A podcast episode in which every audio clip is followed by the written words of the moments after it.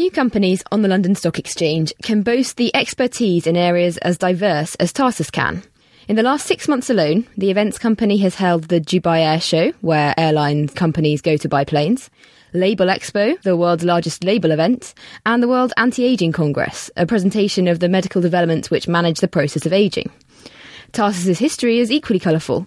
Founded in 1998, the group joined the stock market just before the turn of the millennium. Gradual acquisitive and organic growth has helped turn Tarsus into a £400 million company today, although the share price has endured two financial crashes in the meantime. I'm Megan Boxall, and today I'm joined by the group's managing director, Douglas Emsley, who was the company's first employee in 1998 and has led the group since 2000. Thanks very much for joining me. Good morning. So, to start off, you've had a good trading update today. Could you just run us through the numbers and explain to us why these last six months have been particularly important for the group? Well, we announced this morning the trading for 2017. It, has been a good year for us. 2017, we saw revenues up 7% on a like for like basis we really are, are, are, very pleased with that performance, really driven by our, our big events. You uh, mentioned two of them, Dubai Air Show and Labelexpo, and also our medical portfolio, the biggest one uh, taking place in December uh, for, for anti-aging. But we're really pleased with the growth of our buyers. Uh, the, the, buyers that attend the exhibitions are really the key indicator of the strength of the brand and actually the the future uh, bookings that are going to come into the business. Like all media, it's down to its viewership, its readership. For us, it's about the the attendance. But in terms of the delivery of, of the financials, behind that, in, in terms of the development, uh, we continue to innovate. We've been launching uh, new products, and in 2017 we launched 28 new events, which is uh, very encouraging for the future. Also, at the end of 2016, we made three major acquisitions, one in the US and two in China. So they took place for the first time in 2017. They've integrated well into the business and performing very much in line with our expectations. And we made one major uh, development during 2017, which was we increased our portfolio in Mexico. Uh, we see the Mexican business continuing uh, to perform well, and we're now number one in that market. Um, so overall, very pleased with 2017 overall. So yeah, really global. Um global enterprise. Um, you, you talk about focusing on the high growth markets. Is that is that Mexico? Is that is that the emerging markets that you're looking at? Well, we're really focused on six key markets. The US and China are our two largest. They're the two biggest exhibition markets in the world, and two thirds of our business actually come out of the US and China. So they're really important in terms of actually driving the financial performance of the group. Uh, we also have a growing business in Southeast Asia. It's about 5% of the group at the moment, but it's growing quickly. It's a very immature market, quite exciting in terms of uh, opportunities to launch new products. Uh, we've a big business, obviously anchored by the Dubai Air Show in, in Dubai. Uh, and we have a growing business in, in Mexico where we're now number one and a uh, business in Turkey. So th- th- those are the sort of key geographies for us. And it's, it, it's really the story that ties into our, our strategy of quickening the pace, how we've focused very much on the high growth markets, uh, moved away from Europe, uh, which used to be about 60% of our business. Today it's about 10% of our business and really focused on the US and in Asia. Yeah, you touched there on quickening the pace. So you've had quickening the pace one, which was your yep. old strategy. Now you're on to quickening the pace two. So what's, what's the difference? What's the step up in the strategy between those two different stages in your development? Well, quickening the pace we introduced in 2013, and that was really focused around sort of three pillars of, of development of the business. Firstly, the organic growth around uh, organically growing our revenues and organically growing the attendees to, to our events. Um, and, and, that's worked well. It, it's come through strongly. Uh, revenues on average have grown over that five year period of 9% per annum. So very, very pleasing. And the visitors on average has been about 8% over that five year period. So uh, that, that's been successful. We, have also had a program of what we call replications, where we've been launching new products from our existing brands.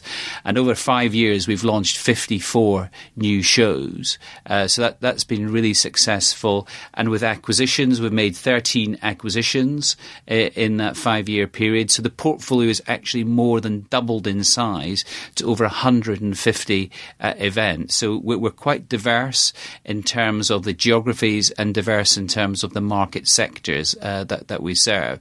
So that, that was really quickening the pace, one. Uh, quickening the pace two and, and we were very deliberate in choosing the title in that it's evolutionary rather than revolutionary.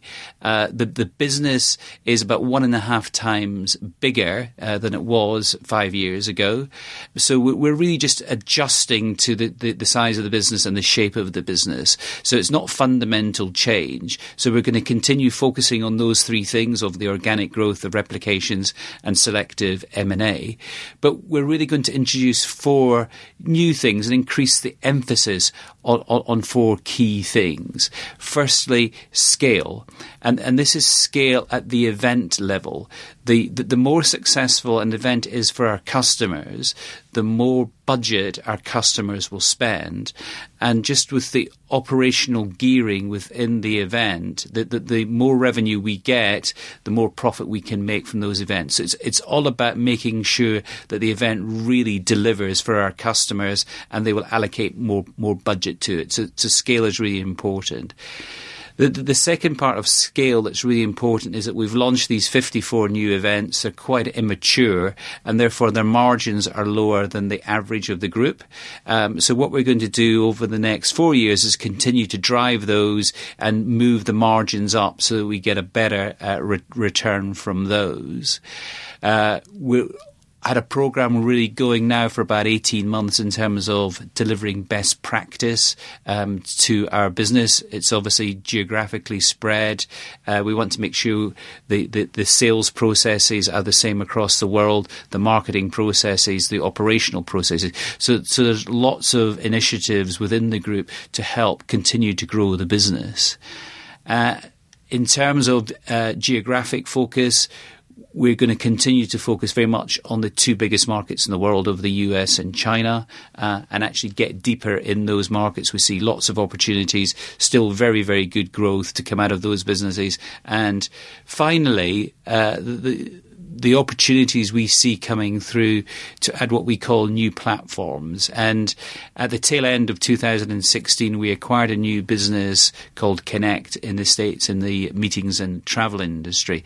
And, and that has really sort of demonstrated the model of actually we can buy businesses, we can add value to those businesses, and we can replicate them in other areas. So we, we, we bought that just over a year ago and we've launched 10 new events out of that business. So it's really going to be more of the same and adjusting for the business and actually continuing to drive it uh, and deliver the financial performance. Uh, because everything at the end of the day comes back to actually what value are we delivering to our shareholders. So over the last five years, the um, performance uh, to our shareholders in terms of dividends It's been an 8% on average increase uh, every year. But in terms of the total shareholder return, it's 111% over that five year period, which is more than 50% of our peer group. So the strategy has worked. We don't see any reason to change it. We're just slightly adjusting for the size and continuing to do more of the same. Okay. Um, and obviously, you are a bigger, bigger company than you were. Is it fair to suggest that the the pace of growth it, it can't be sustained at the pace it has been when you were a smaller company? Well, I, I, we, we, continue to see opportunities. We can we continue uh, to grow well organically. We had seven percent revenue uh, growth in 2017 we're, we're very much a forward booking business, so we, have got good visibility on our forward bookings for 2018, and that's tracking over 10% at the moment. So we're continuing to see good growth coming through. And in, in terms of our earnings per share target over the next four years, we're targeting a 5 to 10% per annum growth. Uh, we delivered 9% in the first five years, and, and we see sort of good, high, mid single digit as very good achievable goals going forward. So we, we are a bigger business, but we're still seeing opportunities uh, and we're still uh, flexible and dynamic to continue to grow at a similar pace to what we have been growing. Okay, and will the investment requirements change at all? I think that the uh, investment on the organic side is really all about people. Um, so that that's not a big investment. Uh, as we scale up, it tends to be it goes in steps. Um, so at this moment in time, uh, we're still recruiting sales and marketing people. China is an area where we want to continue to grow and we've got to invest more in the people there. And, and that's uh, an opportunity for us to bring in more professional people uh, because the, the, the, Chinese market is growing so quickly. It's important to bring in international standards to differentiate oneself. And really at, at the group level where we've got 150 events now, we can't go to all of them. So actually we have to have a team uh, that, that, that is uh, capable of actually being a broader spread. Where I think we'll see a slight change is in terms of our acquisition activity. Uh, on average, over the last five years, we've, we've, done about 20 million pounds worth of acquisitions, and we'll be looking probably to move that up. Uh, in the last two years, it's been more like, on average, about uh, 30 million per year. Uh, so I would, I would, expect it to be that sort of range, if, if not a little higher, over uh, the next four years. We're, we're a bigger business now, so actually we've got to look at doing slightly bigger acquisitions to make an impact uh, to the overall group. Yeah, okay. But then with regard to those acquisitions, the balance sheet has, I mean, it's manageable obviously mm. at the moment, but um, just just for the listeners, at the at the uh, June year June half year end, there were £85 million worth of debt on the balance sheet, which was 150% of the group equity, and it's creeping quite close to the £110 million credit limit supplied by your borrowing facility. Is that a concern at all, or have you got plans in place to bring that a bit lower? Well, the we, have we've, we've changed our banking uh, now to 126 million in terms of total facility. Uh, the, the the year end debt will be around about 85 million. Um, so it's it, it, it's come down, um, and the the the, the, the business uh, throws off lots of cash. Uh, and really the only thing really to spend our cash on is either to return it as as uh, as dividends to our shareholders or to continue to invest to buy uh, additional exhibitions.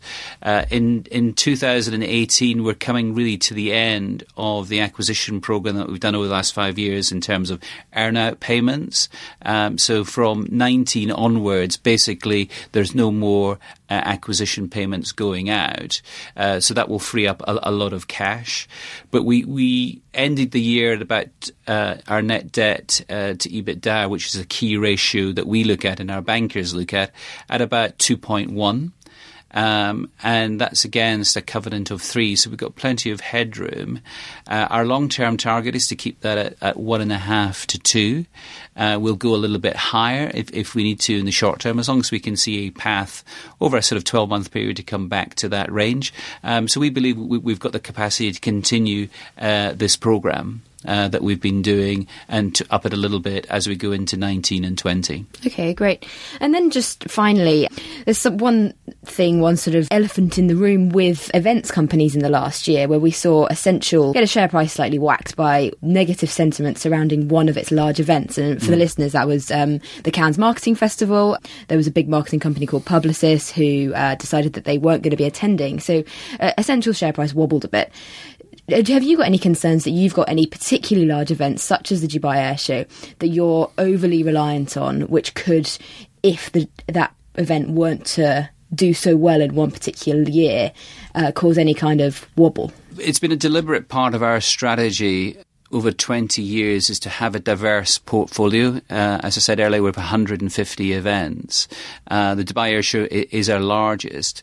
But the core thing is that face to face media is still growing. There, there, is still a need to get in front of, of the customer. And as long as you continue to deliver the return on investment um, to the exhibitor uh, and, and they're getting the value, they will continue to come More importantly, is is from the buyers, and actually the buyers are really looking at their return on time. Everybody is strapped with the amount of time that they've got. So their experience when they come to the event has got to be incredibly efficient. We've got to deliver innovation. We've got to allow them to see new products. We've got to give them education. We've got to give them the opportunity to network with their peers. So as long as we continue to do that, people will still come to events overall, the industry is still growing. People are still coming. Uh, the Dubai Air Show, we saw 80,000 people come there because there is a demand. And, and, that comes back to our core strategy in that we're focused on high growth markets where people are still growing. But more importantly, we're focused on markets in transition where there's lots of change. People want to know what's going on. There's a desire to come to see new products, to speak to people. And I've literally just flown in last night from Las Vegas at Consumer Electronics. There was 180,000 people there seeing the latest innovation that's going on in technology and consumer products. So there is very, very much a demand for people to come together to see that. And there's no way you can replicate that other than getting face to face.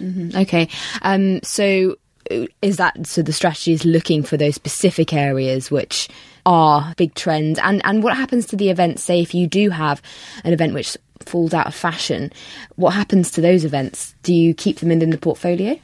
It's very much the strategy to continue to look at those markets in transition where there's long term trends of growth. Where that changes or it doesn't fit with the strategy, as we've shown a couple of years ago, we had a big business in France didn't meet that criteria, so so we sold it. We're very stringent in terms of our strategic planning. On an annual process, we review the portfolio. Anything that doesn't fit, uh, we, we, will we will sell it. At the moment, uh, we've gone through that process and we're very happy with the portfolio. We don't have to go through a big adjusting exercise because it's something we do on an annual basis to make sure that actually everything fits with the criteria and the strategy. Well, Douglas, thank you very much for joining me today. For more IC podcasts, including a cracker of a companies and markets show on retail and a Boardroom Talk episode with the management of Phoenix, head to our website or subscribe at Acast and iTunes. Thanks for listening. Even when we're on a budget, we still deserve nice things. Quince is a place to scoop up stunning high-end goods for 50 to 80% less than similar brands. They have buttery soft cashmere sweaters starting at $50, luxurious Italian leather bags, and so much more. Plus, Quince only works with factories that use safe, ethical, and responsible manufacturing. Get the high-end goods you'll love without the high price tag with Quince. Go to quince.com/style for free shipping and 365-day returns.